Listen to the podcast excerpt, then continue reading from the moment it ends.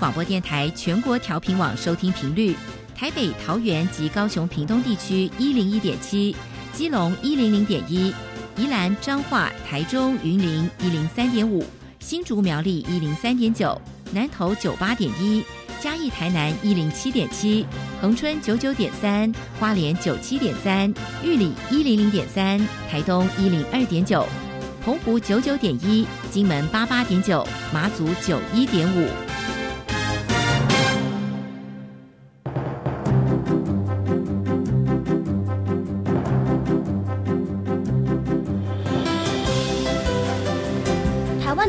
要怎么做，才能使孩子面对未来的社会呢？当我们期待学习者改变的同时，也期待教师的教学方法跟着改变，家长的观念也一起改变。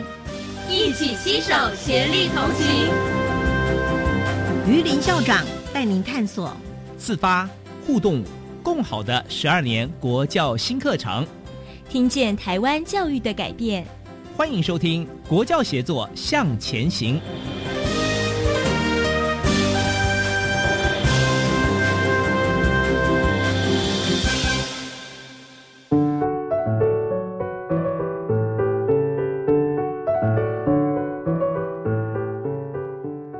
各位听众晚安，现在您所收听的是教育广播电台专为十二年国民基本教育新课程所规划的系列节目。这个节目固定在每个星期三晚上六点零五分为您播出。我是节目主持人于林。呃，我们今天要为大家探讨的题目是新课纲的变与不变。我们邀请的是高雄市教育局林百宏课程督学来跟大家分享。我想首先为大家介绍一下我们今天的贵宾。不过要跟各位听众朋友特别说明的是，由于啊疫情严峻的关系，所以我们今天呢采取的是远距的访问。也就是说，呃，林百宏课程督学呢人在高雄接受我们在教育电台的访问。首先为您介绍贵宾，林百宏课程督学目前服务在高雄市政府教育局担任课程督学。他是国立高雄师范大学科学教育研究所毕业，也曾经担任过高雄市立前镇高级中学的教务主任。林百宏课程督学，您好，主持人好，各位听众大家晚安。好，呃，在我访问您之前哈，呃，因为课程督学这个名称对我们很多听众朋友是比较新鲜的，所以是不是呃，麻烦您先稍微说明一下，课程督学是怎样的一个职务？啊，通常呢，在处理哪些的教育事务？是，谢谢主持人给我这样的机会，说明一下我现在的工作的一个状况。是是。那呃，因为我相信所有的听众对于“督学”这两个字，应该停留的印象会是有点像是抓登革热哈，开个红单，或者说学校，呃，学校谁做了什么错事，然后大家看到“督学”就很紧张哈。那不过课程督学。跟那样子的督学其实是不太一样的，那种督学基本上是我们在局里面一些比较行政单位的一些督学。是的。那课程督学的一个职责，大家从这字面意义来看，就可以清楚知道说，它主要是在于课程的部分。所以我们主要的功能算是嫁接啊，市政府团队跟我们的学校的第一线的老师跟学校的部分中间一个非常重要的桥梁。也就是说，我们大概会协助局里面。跟学校端的部分去发展相对应的新课纲的一些课程，或者是说会有一些评量的方式，我们大概会啊用这样子的身份，然后去带领着老师共同来去做发展。是的。那当然有时候如果说有一些，因为我们在新课纲里面会有一些蛮新的名词，不要说听众朋友呃不是很清楚，实际上有时候局里面的一些长官他看到那些新的名词，他有时候也要参解很点所以我们也扮演一个很重要的角色，就是去做一个中间的桥梁跟对接，这大概是我们重要的工作。好的，呃，我也再补充一下哈，因为现在大概被我们教育局或教育处邀请来担任聘任督学，都是在学校有丰富的行政经验，同时在教学专业上面有独到之处啊，所以呃，局里或处理要借重这些专业素养很高的伙伴们。投入，所以就来到教育局或教育处来担任课程督学。好的，我们就回到 今天的题目哈。呃，因为一零八课纲上路已经一段时间了，那么可能对广大的社会大众来讲，他们关心的是说，哦，新课纲推动了，那对学校来讲有哪些改变，或者又有哪些其实是不变的？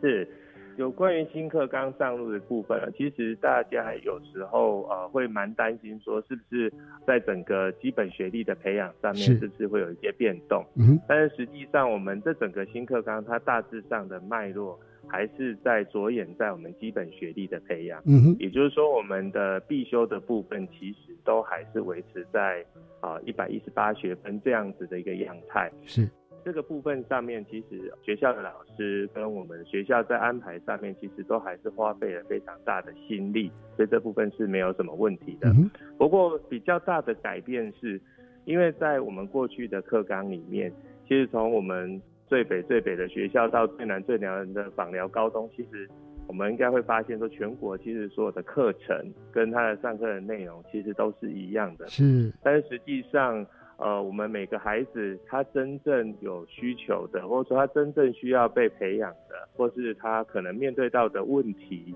其实都不太一样。嗯，那我们用同一套的内容跟教育的方式来面对我们这么多的学生，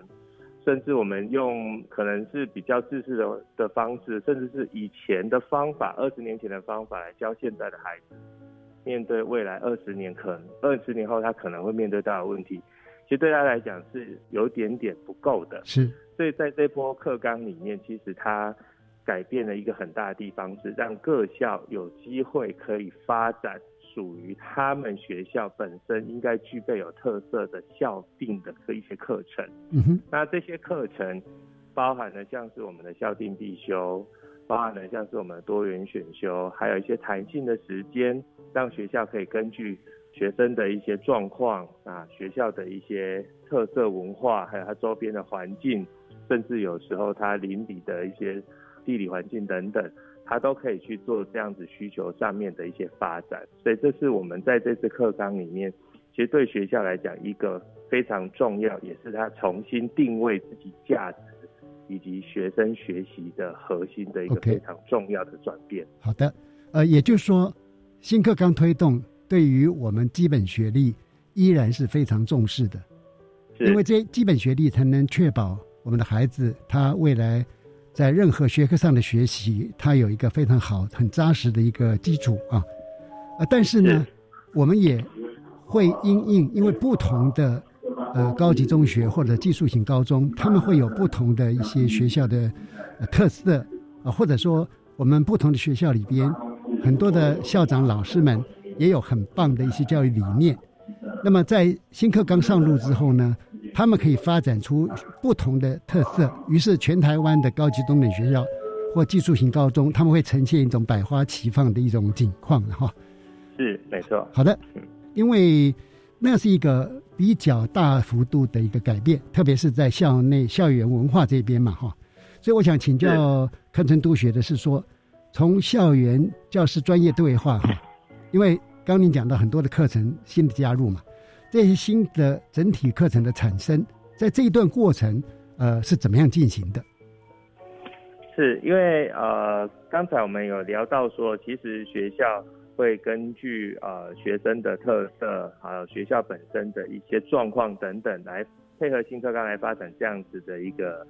啊、呃课程，就是配合相对的一个课程。那也就因为这样，所以在整个发展的过程当中，我看到的就是说，就我在全台湾这样子看下来，是。我发现每间学校大致上都会跟老师做非常充分的对话，是。也就是说，会先让老师们先去聊一聊他在这些年来，其实他所观察到进到学校里面来的学生，大致上有什么样的优点，嗯或者说有缺乏些什么，嗯，那大致上把这样的一个状况抛出来，那另外也把学校的主任大概也会去盘点说，学校里面的老师大致上有哪一些特别的啊，就是说他有哪一些特别的才能，嗯，或者说有哪些老师他会开什么样的课程，嗯他会先做这样子一个基本的盘点。嗯，那盘点完之后呢，其实大家慢慢慢慢的会去聚焦到这学校的啊、发展，就是说我希望学生能够在被我教了三年之后呈现出什么样的特质。嗯，那这一点其实就像刚才所提到的，它会是由下往上，大家共同凝聚出来说啊，我很希望我的孩子在我的培育之后，最后三年出去，他会跟其他学校的学生有什么样的不同？是是是。那这件事情，大家如果是由下往上这样子慢慢慢慢凝聚出来的话，其实大家会比较清楚，未来不管是谁来发展其他的校定的课程的时候，就会比较能够聚焦在这个方向上。是，那大家培养的能力也会比较是往这个方向来去做一些设定，这样子。呃，的确，刚刚课程组也提到一点蛮重要的哈，呃，就是当我们经过由下而上的教师专业对话之后，我们形成一个共识，对学校的整体发展方向有想法，然后我们去设计开发了很多的课程，这些课程可能就不会因为呃人员的变动哈，它能够在学校里面这个课程能永续发展。尤其很重要的就是说，不同的学校你会看得出。他们会有不同的思考跟特色展现出来了。那在这边，呃，是不是我们也来请教一下您哈？就从课程发展的角度来看，因为每个学校它要有特色嘛，所以每个学校它所期待的学生图像一定不太一样，对不对？啊。那这一些呃，就是学校愿景或者学生图像，它是如何来产生的？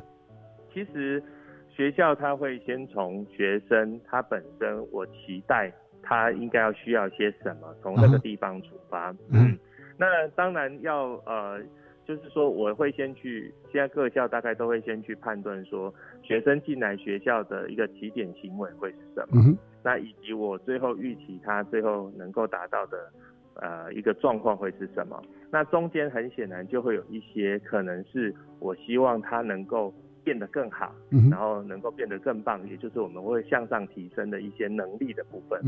那当然也会有一些是他可能一开始没有这么好，可是我希望能够透过我的课程设计或是我的课程发展，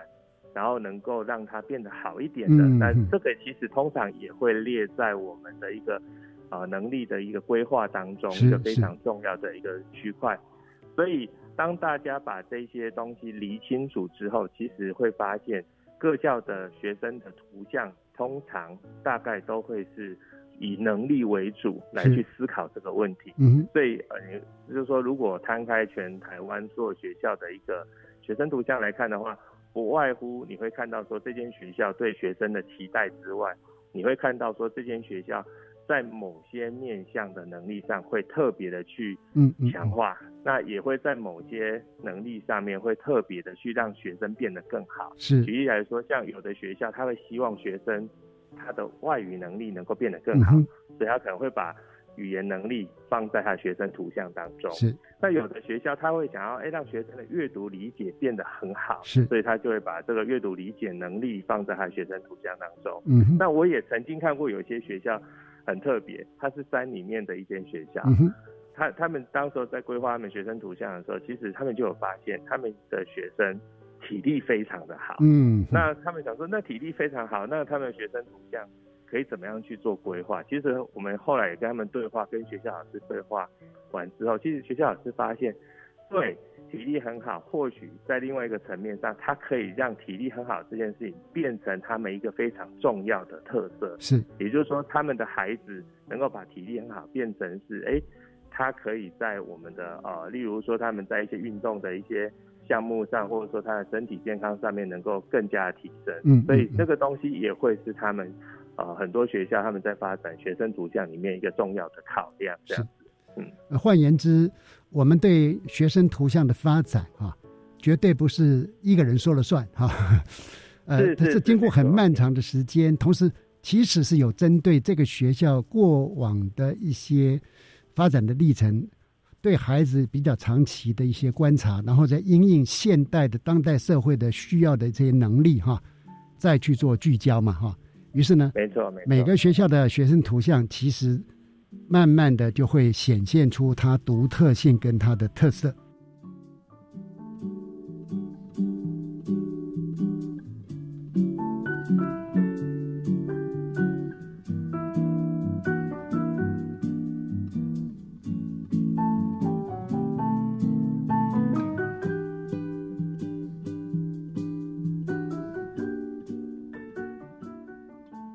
这样听起来呢，呃，因为增加了呃所谓的校定必修、多元选修，甚至于呃弹性学习、时数跟自主学习等等的哈。那这样听起来呢，在课程发展上面也有起了一个相当程度的变化哈。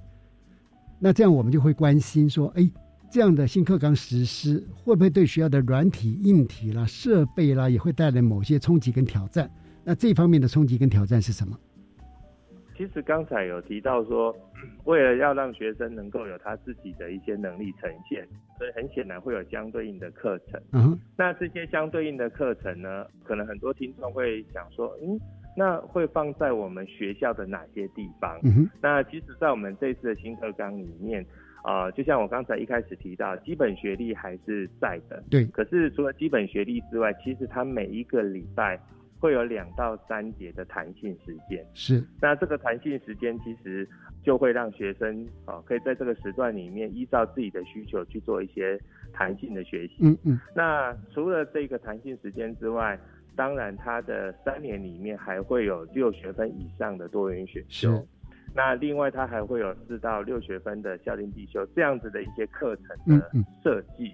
那所以也就因为有这些课程设计，其实。学校在这个地方会面临到一些问题，例如说像弹性时间里面，啊，大家要让学生可以依照自己想要做的事情，例如说像有的孩子，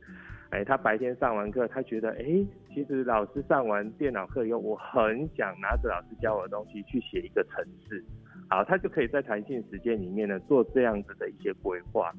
那当然，有的孩子他可能他上完物理课，他突然觉得说，嗯，我可以参加。哦，原则科学竞赛这样子的一种东西，但其实你会发现每个孩子他样态就会很不一样。那不一样的时候呢，学校当然在整个执行这样子的课程的时候，就会让学生。在同样的时段里面，让学生到各个不同的场所，啊，又或者说可以去找各个不同的指导老师来指导这样的东西。对，所以他面临到最大的困难，当然就是不外乎第一个是我的空间设备 的部分，对，这是一个最直接的问题。那当然第二个就是我可能需要更多的老师在这一个时段里面指导学生，因为以前一个老师可能。就是在一个时段里面，我就是可以指导三十五个孩子，同时乖乖听我黑板上讲些什么。对，那现在很有可能就变成说，这三十五个孩子，他会跑去找可能很多的老师来同时来指导他。是是。所以在这一些部分上面，其实呃，我们的呃教育部这边其实都有提供了非常多的一些资源，例如说像刚才讲的设备的部分，因为当时大家也会觉得很担忧，就是说啊，那。这个空间设备的部分的话，会不会有这样子的一些冲击？其实有，但是我们国家是有给他一些协助的这样子。好的，呃，所以刚刚所谈的话，一方面在学校端，呃，甚至于老师会从课程设计甚至价值改变了。比如过去，呃，我是教哪几个班，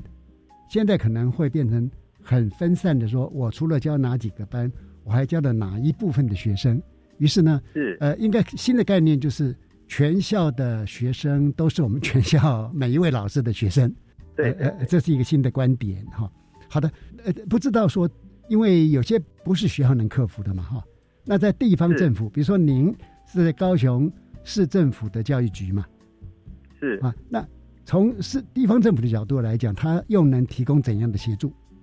是，呃，我先从教育部这边的协助来谈起，嗯。因为其实这样子的一些冲击，国家都听到了，呃，例如说像刚才讲的空间设备的部分啊，例如说我今天原本三十五个同学，只要在一间教室里面听老师上课就可以完成，嗯，那可能在多元选修或在弹性时间里面，他可能这三十五个孩子会分到两到三个地方去，那可能会需要更多的设备。那也就因为这样子，所以其实我们教育部在这个地方，他当时候也有提供给学校，像是例如活化空间，好，或者说前瞻基础的建设这样子的一些计划，让学校可以把原本闲置的空间，或者是说原本可能呃脏乱不堪的空间，去重新做一个规划，是，然后让这个空间就腾出来。我觉得这是一个蛮好的政策，就是说不要让。一些空间，它因为被我们忽略或长期就是堆了一些杂物。嗯。但其实我觉得这空间弄出来之后，我看到的状况是，我们的孩子变成可以在校园里面哦，就除了更安全之外，我觉得他在校园里面有更多的环境嗯哼，啊，是可以发挥他自己的部分。是，那当然说另外一个部分，呃，像就是有些学生他可能会找很多老师嘛，对那他需要更多的终点费。那其实在这个部分上面，我们啊，不管是教育部还是我们地方政府，其实都有啊，就提供我们所谓的新增终点费的部分，嗯也就是说我们是容许老师。就是说，在学生的需求之下，其实是可以在同一个时间，可能有第二个老师来协同这个来指导这样的孩子。嗯那嗯啊，例如说，在我们的弹性时间里面，其实在一个规范之下，只要符合相关规范，其实整体学校的一个行政整体规划之下，其实是有很多老师是可以同时来指导我们的一个学生，所以这个地方都有这样子的资源进去是。那另外的话，像呃，其实我们这几年来会有像高优计划，或者是是像一些高均优计划，啊，或者是一些呃大大小小的一些计划，其实都是在鼓励学校呃能够透过计划的方式来充实学校的设备啦。那另外还有一个部分，其实就是希望能够在学校里面能够呃有一办一些真人的研习，嗯嗯那让老师能够呃在整个过程当中能够有所真人来面对我们的一些课纲。是，所以大概在我们的部里面，大概其实就有这样子的一些，算是给学校的一些支持。是，那如果以地方政府来说的话，其实我们大概就会配合部里面的一些经费，然后我们会去充实学校可能没有的，例如像我们高雄市这边。大概就会提供一些好，例如说跨域人才计划等等嗯，这样子的一些计划，然后其实我们大概就会慢慢的去鼓励更多的老师能够来申请这样子的计划，然后他能够发展他的课程，或者说我们也会有一些计划是可以让学生也来申请，那甚至可以鼓励他去哎获得一些奖项。我觉得这个大概都是我们在这个在这次课纲里面呃面临到一些软硬体的时候，我们大概会去处理的一些部分这样子。所以换句话讲说，地方政府会从一个跨校共通性的问题去做思考，然后把经费呢挹注在这边，特别是有关能力的培育方面哈，也非常着力哈。呃，所以我们知道说，嗯，新课纲推动它要成功，呃，除了学校端他们非常的投入，能够按照整个课程发展的程序啊，很严谨的进行，呃，教育部跟地方政府呢也。呃，同心协力的从经费啦、制度啦、师资培育上面呢去做思考哈。好的，接下来这个问题呢，就是呃，我们知道刚雅要成功嘛哈，那这个高级中等学校要向向上延伸，对不对？对对对。那我们针对未来大学的选材制度，高中呢要如何去规划整体课程发展来加以应应？呃，不知道说课程督学您的观点如何？这个其实是一个非常大的一个话题哈。那呃，因为这个问题啊相当的重要哈，所以是不是呢？我们先呃收听一下音乐之后哈，再来继续请教高雄市政府教育局的林百宏课程督学。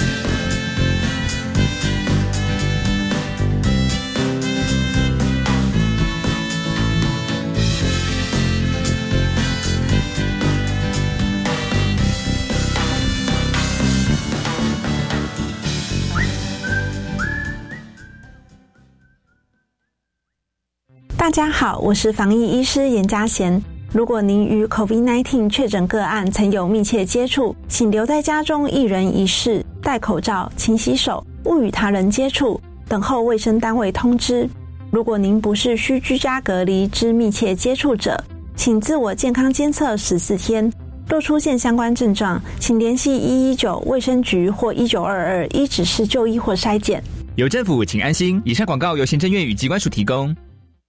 各位听众朋友，大家好。我是从心归零的节目主持人常勤芬。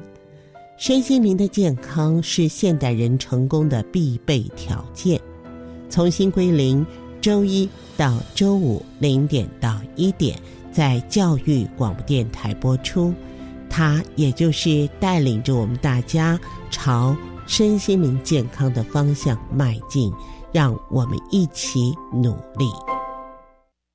高中理化科目要如何线上学习呢？教育部持续扩充学习资源，例如在 YouTube 平台上面就增加了我们熟悉的英才网，以及和国教院与台达文教基金会合作开发的台达摩克斯频道哦。那除了理化以外，还提供了哪些内容呢？还有高中数学、生物、地球科学等一共五种学科学习资源。另外还有技术型高中数学和电机电子群科的核心科目哦。以上广告由教育部提供。大家好，我们是台湾弦乐团，我们都在教育广播电台。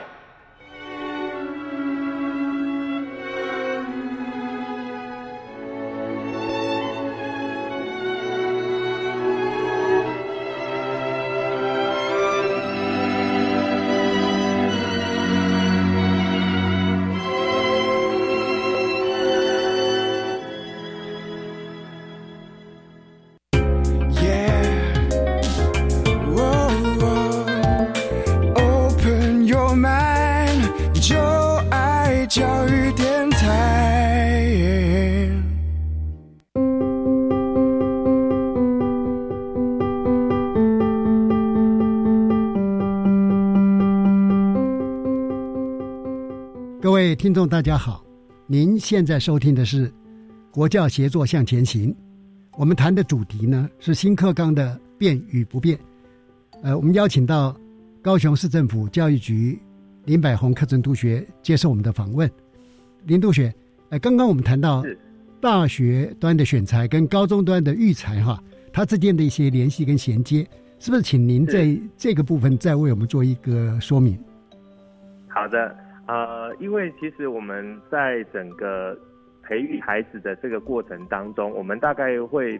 就是它是一个很大的一个面向。是。那大致上，我们大概会把它分了两个部分，就是第一个，我们在规划的过程当中，各校其实都还是会希望能够把这个基本学历的部分给培养好。是。在原本我们以前的课纲里面，大概就是我们今天上完了国文课、英文课、数学课之后。如果学生真的在学习上有困难，或者是说他希望能够更好，那其实，在整个旧有的架构之下，他是没有办法获得一些解决的。对，那可能他就变成是必须要靠着下课之后哦去做其他的一些算是一些处理。嗯嗯。但是我们在这次新课纲的架构里面，其实就有一些蛮不错的设计，例如说学生他就可以透过弹性时间里面的一些规划。哎，如果他物理没有学好，其实他就可以找物理老师去做一些真人的部分。是。那当然有一些学生他很优秀，他希望说，哎，我学完之后我能够再多学一点，那其实他也可以去找老师来去做一些真人。所以在这个部分上面，其实当时候的整个规划上，其实各校大概都会预留一些空间，在弹性时间里面，能够帮学生在基础的学历上面哦做，就他个人的需求上面提供一些。甚至能力上的一些培养等等，嗯嗯，哎，那其实，在另外还有一块，那就是在于学生的多元展能的部分。其实我们在这次课纲当中，基本学历很重要，没错。但是在另外一块，其实我们很希望学生能够透过我们的整个课程的培育之后，他能够找到自己真正喜欢的，那也能够呈现出自己。非常特色、有亮点的那个区块，对对。那所以在这个部分上面，其实我们在整个课程上是有了更大的一个弹性。举例来说，在旧的课程里面，其实我们的学生在二年级的时候，是所有的孩子不管你是偏向理组的孩子，还是偏向文组的孩子，你在二年级的时候，通通都要修物理、化学、生物，对，这样子的课程。对，但是在我们新的课纲当中的话，其实它这个地方就保有一些弹性，嗯也就是说，它会就孩子他本身的需求。假设我是比较偏文组的孩子，我可能就我可能就是修加深加广的历史、地理、公民这样的东西。那至于说我如果是比较偏理组的，那当然我就会修加深加广的物理、化学。这样子的一个弹性给学生之后，他大概能够就自己喜欢的以外，他也能够透过啊，例如像刚才我们谈到像多元选修，嗯，那多元选修里面其实它就会有很多各式各样不同的一些课程，嗯哼，那这些课程，我举个例子来说，假设这个时段是学校里面的多元选修，嗯那它就会让所有的孩子依照自己喜欢的课程，然后自己去做一些选择。所以在这个地方，学校的规划就要保有它的啊、一些弹是性。那当然，我看到各校的处理方法，通常他们都会先去做一些，就以往毕业生的一些调查，好、嗯他们会先大致上知道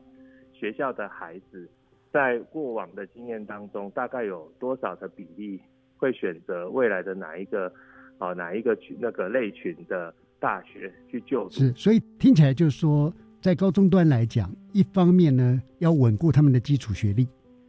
但是在同一个时间，其实是希望说对他优势的能够加以强化啊。那假设有一些比较弱的科目呢，也会有一些补强措施等等。那么特别是在多元选修的提供，是有经过一些科学性的程序去理解，然后再来开设学生所需要的课程，是这样吗？没错 OK，好，请您继续就因为他能够做这一些事情，然后我们大概会让他最后透过我们像现在我们会让他逐年的去收集他的学习历程档案。是，那其实这个学习历程档案并不是说要让他去交一个什么样多了不起的报告，嗯而是他可以记录他自己整个学习过程当中的一个历程。那其实我觉得这种东西，我常会跟很多家长，也会跟很多的学生说，其实他跟我们在脸书上打卡，或者是说在我们的 IG 上面打卡，其实是本质上是一样的，是。都是记录，只是说我们的脸书或 IG 上打卡，其实它是可能是记录你自己的生活，嗯可是学习历程档案它记录的就是你的学习。嗯。那学生他可以把他这个整个过程上传上去之后，其实呃我们在未来的这个选材制度里面，大致上就是可能他可能会透过学测的方式考完，好，那基础的门槛通过之后，那大学会透过学习历程档案去了解这学生的特质是不是适合他们的科系。那这个部分的话，就是我们大概会在整个课程设计上面，在这个地方多做一些琢磨，让学生能够好好的发挥，未来在选材上被发现这样子。嗯，是是，呃，所以刚刚照呃林克成督学的说法，我觉得还蛮好的哈，因为学习历程呢是对他自己学习的生活做一个记录。那么同时，因为透过这么多课程的安排，跟孩子主动的选择，例例如多元选修等等，那他会不断的去理解自己，去试探自己的呃兴趣跟能力，或者有的时候会发现，原先对某一个领域是很有兴趣，经过真的课程的学习之后，发现嗯好像并不那么样的贴切。所以在整个多元选修或者自主学习的过程当中，孩子有一些是不断的强化了更清晰，他要往什么领域发展，但也有的试探是因为哦发现原来真实的情境是这样子，他可能就会调整他未来的发展方向。我觉得这都非常重要。是好，还有一个就是，毕竟高中孩子毕业之后要升大学，所以我们对于这一块呢，我相信每个学校或者家长、老师他们都不会轻忽，都会很认真在帮助孩子。但是也许呢，有一些东西跟升大学是同样重要的了哈。比如说，呃，任何一个人他大学毕业之后，他一定要想办法就业嘛，对不对对那他就业之后，他一定希望自己能获得在事业上的一些成就嘛，对，啊，嗯，甚至会获得呃人生的一些幸福美满嘛，等等嘛，哈。所以呢，是不是呃就这一边来讲哈？因为坑督学您在高雄市所负责协助的学校数目也相当庞大嘛，我是不是来请教您一下哈？诶，对于孩子的未来的期盼呢？哈，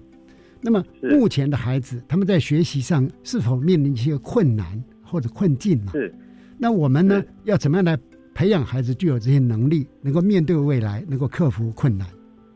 是。是，不管是从我从呃实物面上来看，还是说我引用披萨二零一八年的一些资料来看，嗯，其实呃我们大概可以发现，现在的孩子他真正遇到的问题是，我们的孩子对自己的学习是非常没有自信的，是，也就是说我们的孩子是非常恐惧，哦、或者说应该说他非常害怕失败，嗯，那另外还有一个部分就是，其实，在披萨二零一八年，他当时还有另外一个数据是自我效能的一个部分，嗯，那其实在里面有一个非常重要的向度，叫做我是不是能够自己找到方法解决困难，嗯，但是在这一项里面。我们竟然是全世界倒数第十名，哇！所以这个就凸显出一个状况，就是说，其实我们的老师，不管从以前旧有的课纲，还是到我们新一波的课纲，其实我们的老师都非常的优秀，也非常的认真。对，其实所有的老师们都会很希望在最短的时间之内，把知识整理好以后带给我们的孩子。嗯哼，那我们的孩子其实程度也很棒。其实他们也会在最短的时间之内接收这样的东西，然后去进行我们的升学考试。嗯哼。但是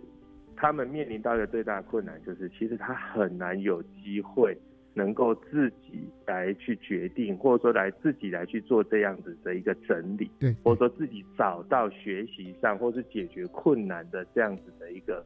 一个方式。对。所以其实我所看到的，他们在这个区块是非常的。就是非常的有问题。那实际上，如果这些孩子未来他毕业了，他的人生可能正式进入到未来的一些生活，我们不太可能永远都帮他把很多的问题先帮他想好策略，或是把很多知识他包裹好。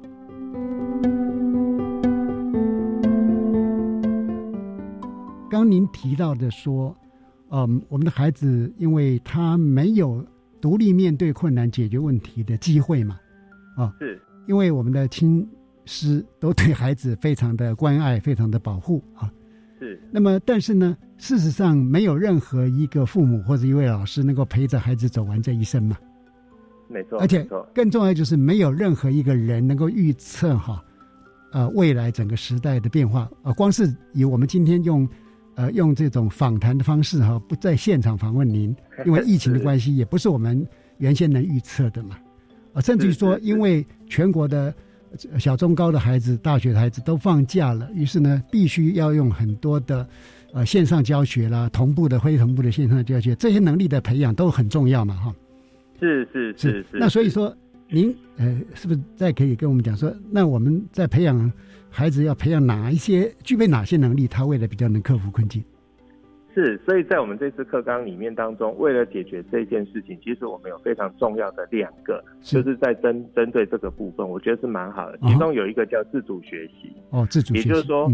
我们要让学生有自己学习的这样子的一个过程。嗯，那其实我们在整个课纲当中也有设计，有十八节的自主学习时间是学生必须要在高中里面完成的。是，那也就是说，学生会学着。自己来去定学习的目标，自己去定学习的内容，他会找到自己学习的方式，然后自己会呈现成果等等。那我觉得也刚好配合我们这次的疫情，其实也正式的让我们的孩子能够把 这个自主学习做，就是贴合着实事做这样子的一个体验。我觉得是自主学习的部分，我们不管说呃现在疫情还是说疫情结束之后。其实都会是在我们新课纲当中非常重要、必须要培养孩子的能力之一。那另外还有一个区块就是探究与实作，嗯，因为我们现在很多的孩子，他其实会觉得他的学习没有动力。其实很大的一个部分就是因为我们通常给他的都是这个知识最后端。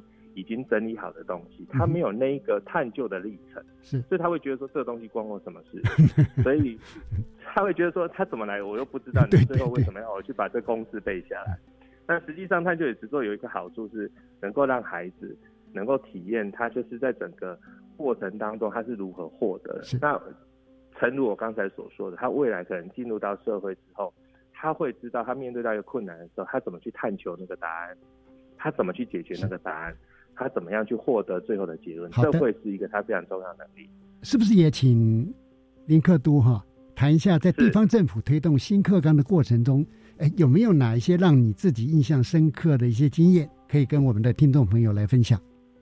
是，其实，在整个推动过程当中，我们大概会发现，其实，在推动听起来我们刚才讲的好像是比较严肃一点的话题哦，但是实际上，学生真正在这样的过程当中，我们可以看到学生他眼睛当中发亮的一些光嘛，因为他会觉得说，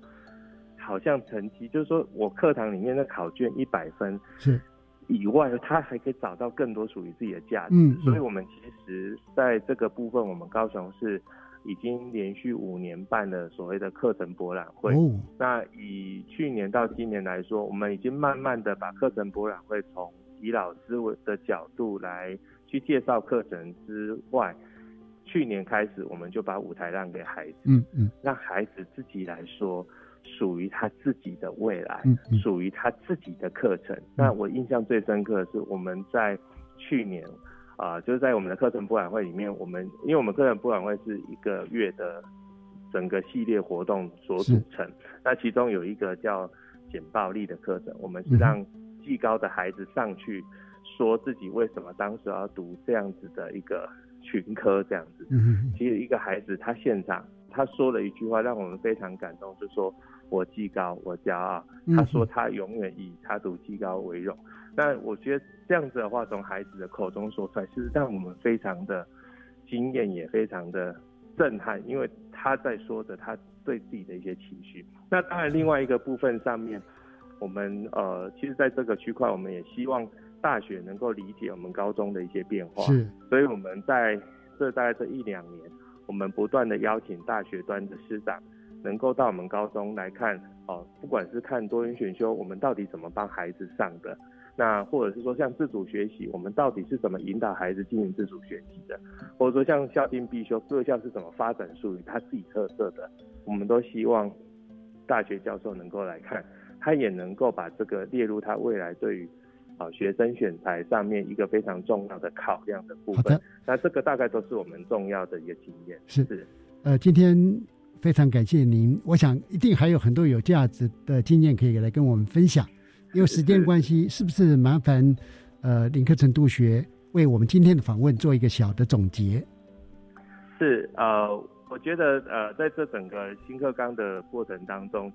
家长其实不用过度于啊、呃担心。那因为这整个政策的过程当中，其实各校都有一定的准备。嗯那我觉得最重要的应该还是在于我们要多了解我们的这整个政策上面的一些变化之外，另外的一个部分就是我们要尊重我们的孩子，是然后能够让我们的孩子依照他自己的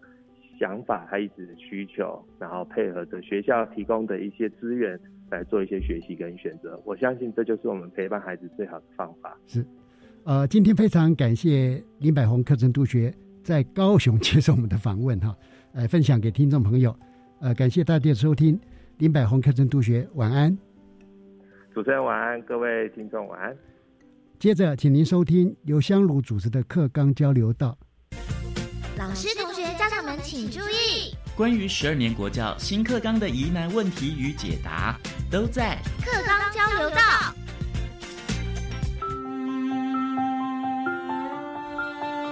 好，我是香如。在一零八课纲之下，高中的课程经历了非常巨大的变动，必修课程大量减少，取而代之的是相当多选修学分。而在选修学分之中呢，比重占蛮大的一块就是加深加广选修。今天单元邀请到台东高中的蔡美瑶校长来为我们说明一下什么是加深加广选修。校长你好，你好，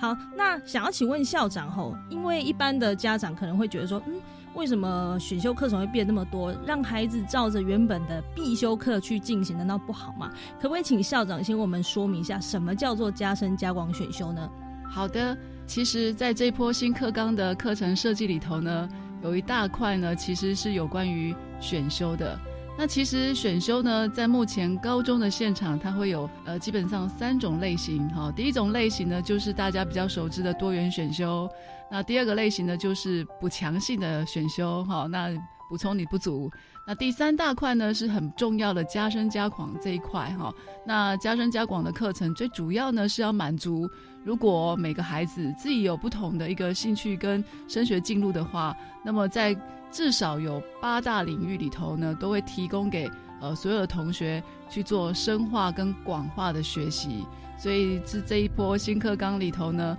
针对于选修课一个很重要的一个很大的比例，就是这一部分加深加广的课程。加深加广课程听起来也是由学生自己选择的，那它跟自主学习相互之间有什么连结或是关系吗？那其实自主学习呢，最重要的是它完全呢是让孩子们哈，呃，就是说自己有规划自己想要定定的一个主题，呃，自主来规划整个十八周，呃，对有兴趣的议题做一些呃规划，并且呢，包含自己要找一些相关的资讯。并且最后呢，呃，有所自己的一个呃成果出来。当然呢，这个历程比较看重的是，呃，学生本人的自主性的一个规划。所以，因为每一个孩子的差异性很多啦，哈，而且兴趣很不一样，因此呢，其实五花八门都有。那这个是属于弹性课程，哈。那至于加深加广的课程，事实上它是固定课程。啊，也就是说，我们的固定课程是在巩固每个孩子的基本学历的。因此呢，孩子们如果要有一个呃中学生的基本的学历，第一个就是固定必修。那第二个部分呢，就会是加深加广，因为每一门加深加广它都有领纲，也就是说，国教院帮我们设计好了，如果不同的升学进入的孩子。他也许是自然学成的孩子，对不对？那么他在这一块深化跟广化的这个课程的修习，就会跟社会学成的就有所区别。因此呢，呃，深化跟广化的课程呢，在二三年级的规划就是。呃，有基本的领纲，所以在自主学习跟加深加广在课程的属性是不大一样的哦。所以加深加广课程其实它是会从高二、高三才开始进行的，这样子。对，基本上是这样子。那等于就是一，那加深加广课程感觉起来就是一学生选的类组去分别。应该是说，呃，它会有不同的升学的进路，因为。在呃台湾的中学，因为有不同的类型的学校，那因此呢，学生在选择的那个类别，有的学的是分组哈，那有的是分学程，那都会不管你是学校的大小也不大一样，因此呢，其实透过这些选修课程，他去安排课程，提供孩子们做选择。嗯，学生他要怎么，他要从哪个出发点去选择自己要选什么加深加广的选修呢？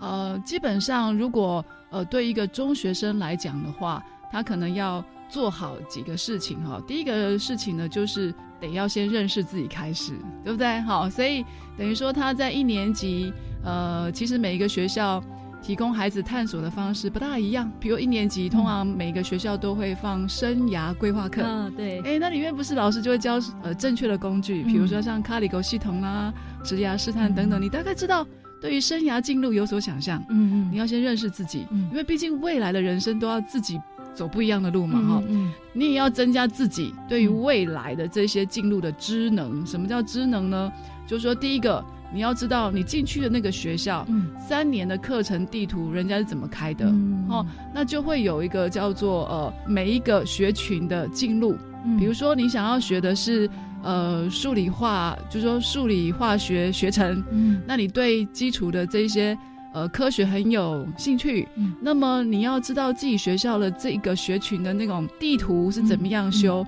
二三年级学校排哪一些选修课提供给你，那你是不是如果你很很清楚的，当然也有一个不大清楚的孩子没有关系，嗯，你就可以试嘛，哈，因为也有人在毕业之后成年之后职涯也有所转换的，都有啦，所在多有。因此呢，其实就是说，你要强化自己对自己的一个呃认知的职能。第一个，你要对于学校开的这些课程的地图架构，你要懂嘛，哈，这是第一个。嗯。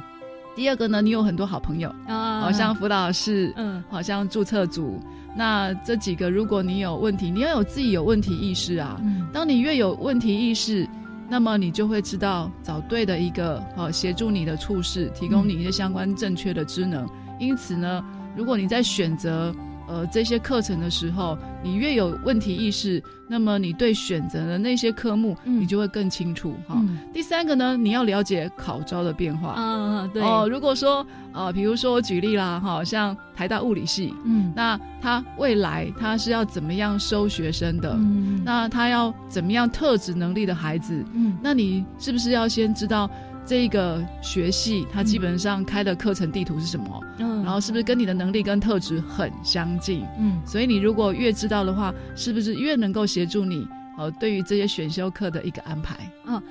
那最后我想请校长为我们介绍一下，因为针对加深加广学分，我们应该如何深化还有广化知识的吸收？校长好像有例子可以跟我们分享。好，其实这些知识呢，要懂得活用。那比如说，如果你能够知道怎么样在生活的情境当中去，呃，找机会去活用的这些知识，它就会比较能够呃深化你的知识的一个学习。我举一个我们学校的今年的呃高三生，哦快要毕业了啊，这陈宏宇同学，嗯，他其实。你说你要让他知道高三就确定自己要选生物机电吗？你可能高一问他，他可能不知道。对，他高一他只有说啊，我爸爸是一个咨询老师，嗯，所以他未来可以考虑走资工。嗯，但是呢，因为他来到了二年级，他其实呃去选了一些有关于哈呃这个科技领域的一些选修课，嗯，他才慢慢确定说他不想要读纯粹的资工哈，他想要去尝试怎么样做一些应用的一些。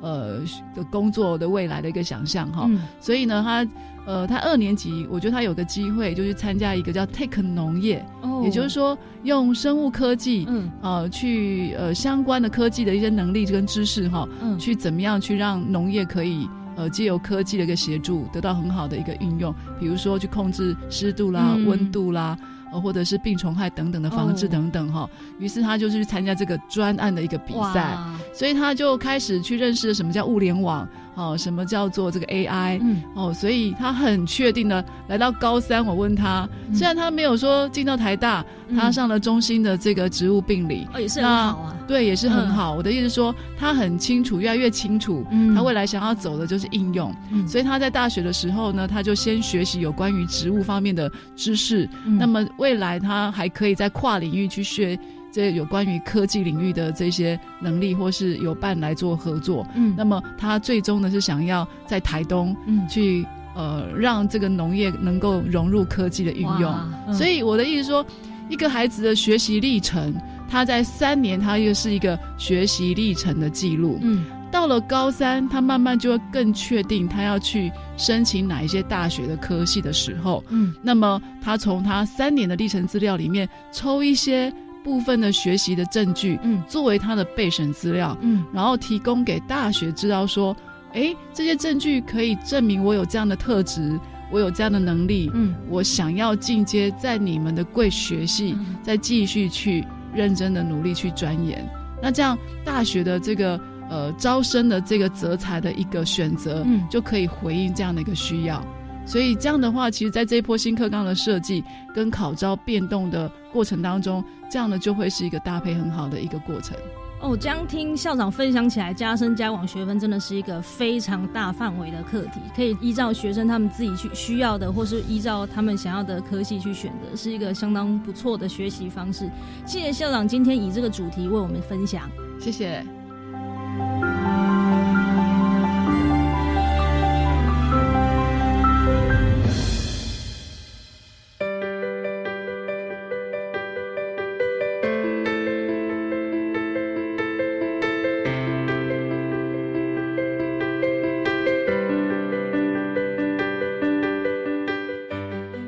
位听众，《国教协作向前行》这个节目在每个星期三晚上六点零五分播出。下星期三将由本节目另一位主持人谢若兰老师为您服务。下一集我们要为您谈的问题是：每个人都有自己的光。小明女中新课纲的推动，欢迎您再次准时收听。晚安。